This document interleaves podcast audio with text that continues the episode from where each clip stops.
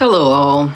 I seriously, seriously wasn't going to do a um, welcome to today's episode of Tech is Not Neutral, episode four. I seriously was not going to do an episode because I'm not feeling well, but I've been engaging in this conversation on Twitter that is so an example of tech is not neutral. So, um, the the um, handle, his name is Charlie O'Donnell. His handle is at C E O N Y C wrote a post. I think I'm getting a little tired of straight white guys that inherited wealth and or existing cash flow generating businesses who have no college debt telling founders to risk everything on the start on their startup dreams. Easy to say when you literally have 0% chance of homelessness. Homelessness. Hello. And um, then this Keith, mm, don't want to say his last because I'm going to say it wrong and I don't want to be disrespectful in saying his last name, but his handle is at A R B O I S, so Arobis. We're going to go with Keith Arobis. Right. Um, anyone who can code or who can design has zero chance of homelessness in the United States. And I'm just, Oh, so my response to that, oh, and also made a little snide comment, more leftist pseudo babble uh, when um, Charlie went to explain exactly what he was talking about. So my response is because I created a thread. Um, um, Keith's responses demonstrate what's fundamentally defective in tech and startup culture. Just because you can doesn't mean you should. Coding and design are not some magical bullet against homelessness. These are skills which are commodities and will be automated. And then I went on to say, let's be honest, most startups in the valley and other, or elsewhere are nothing more than products and services, no matter the size. These are not businesses in all caps um, nor are these individuals capable in, of building the business structures needed to ensure that they scale, evolve, and recover. So Keith's response to me was, and so many white dudes have like this, it is literally silly to um, advise people who are software engineers to ignore starting a company because they might become homeless. Nothing, anybody who pretends otherwise is literally lying is intentionally lying. Okay, so let me talk about this because this is where oh, it gets on my fucking nerves and why our inclusion efforts don't go anywhere because people like Keith, because he's a VC, are at the table, and people like me are not at the table. So we keep listening to people like Keith, and they keep spreading this message that everybody's equal, this meritocracy bullshit. And um, all you need to do is learn to code. If you know how to code and, and, and design, you're great. If you're black, brown, LGBTQ, LGBTQA plus, disabled, senior citizen, a whole bunch of other shit, poor. It doesn't matter how proficient you are in coding. Let's talk about how hard it is to get a fucking job in the first place and keep the job without being, uh, without having to leave for toxic ass reasons. And then just because your ass can code does not mean you know how to build a business, as we're seeing every day with Twitter and the Facebooks and all these other companies that are causing harms to communities, that are uh, uh, selling our damn data, um, all these things. And it's, oh, we didn't intend, we didn't intend to cause harm, not thinking about risk management, all these other issues. You sitting back, I, oh, it, it frustrates me to no end. And this is why I have a problem with how we define the word technical. Technical is not just people who know how to code. They know how to use a technology and that's a tool.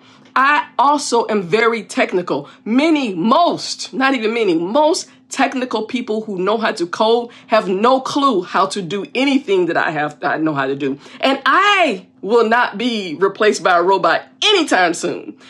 Um, deep learning, machine learning, none of this will replace me because my knowledge cannot be um, coded. Not right now. And not that I don't see in my foreseeable future. And so to, to continue to, and so this what pisses me off about this whole um, thing with this this these statements because Charlie said he was very clear he's tired of straight white guys that inherited wealth or existing cash flow generating businesses. He was speaking to specific white guys, specific people who have wealth, specific people who have inherited successful businesses telling your average person, oh yeah, your coding skills are all you need, or hey, just do that is a fucking lie. That is a lie. They have no student debt, no student loan debt. They have all all these things that play into what what makes a person a great candidate for being a, not a great. I'll take that back because there's never a great. Well, unless you're one of these guys, it's a great time to be an um, entrepreneur. But um, a, a, a, more feasible uh, things. There are things you have to think about, and it's not just can you code or can you design.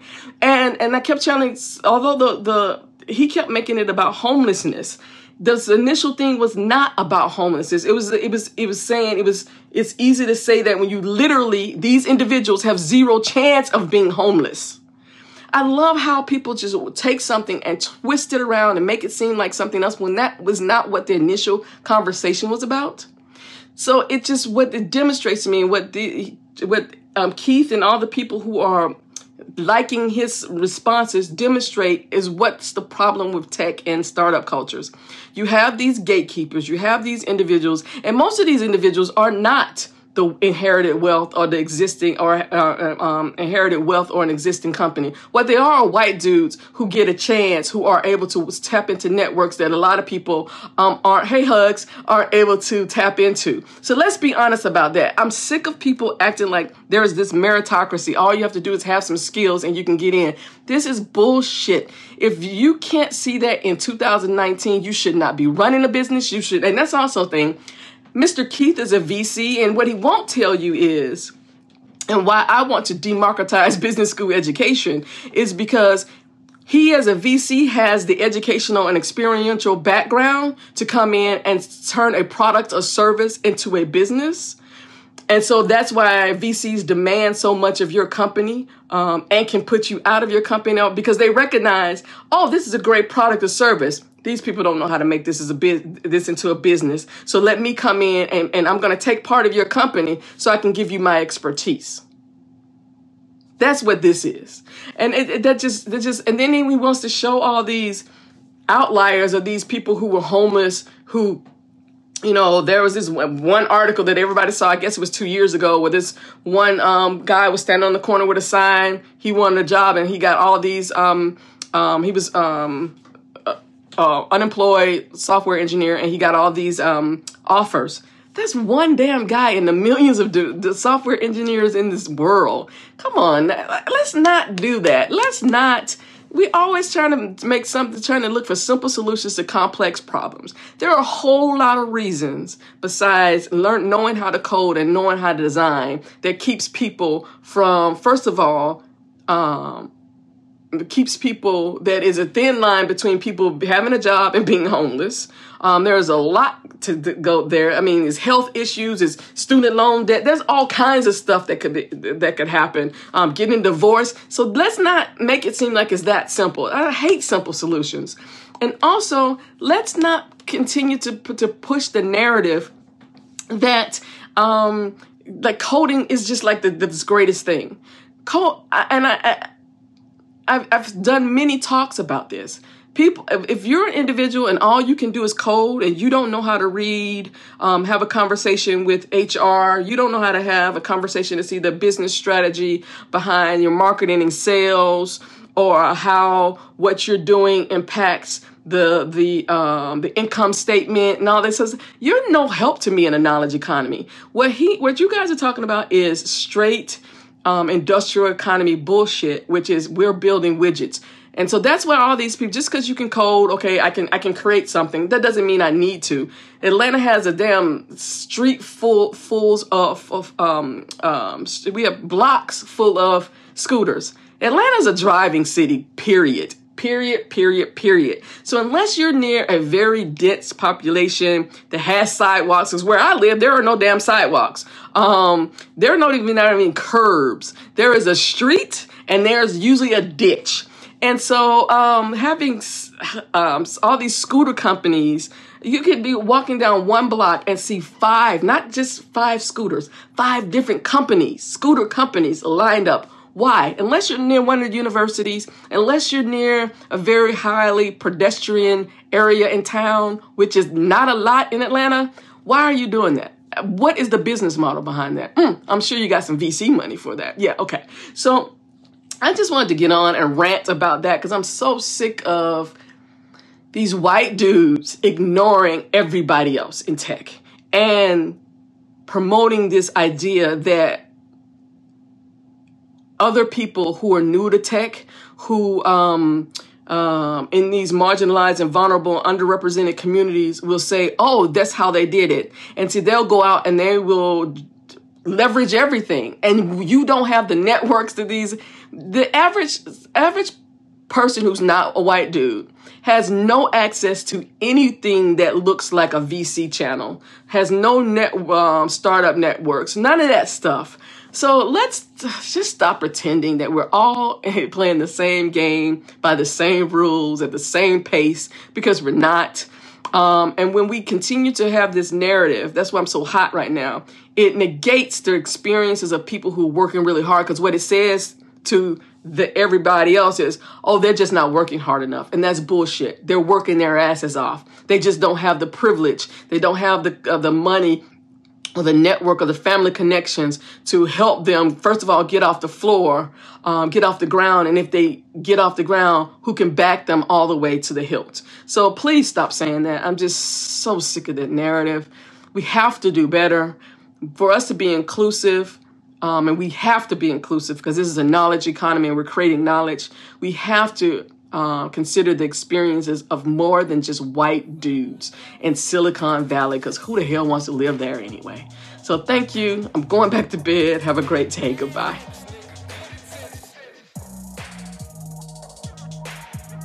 Thanks for listening to this special episode of the hashtag Cause a Scene podcast.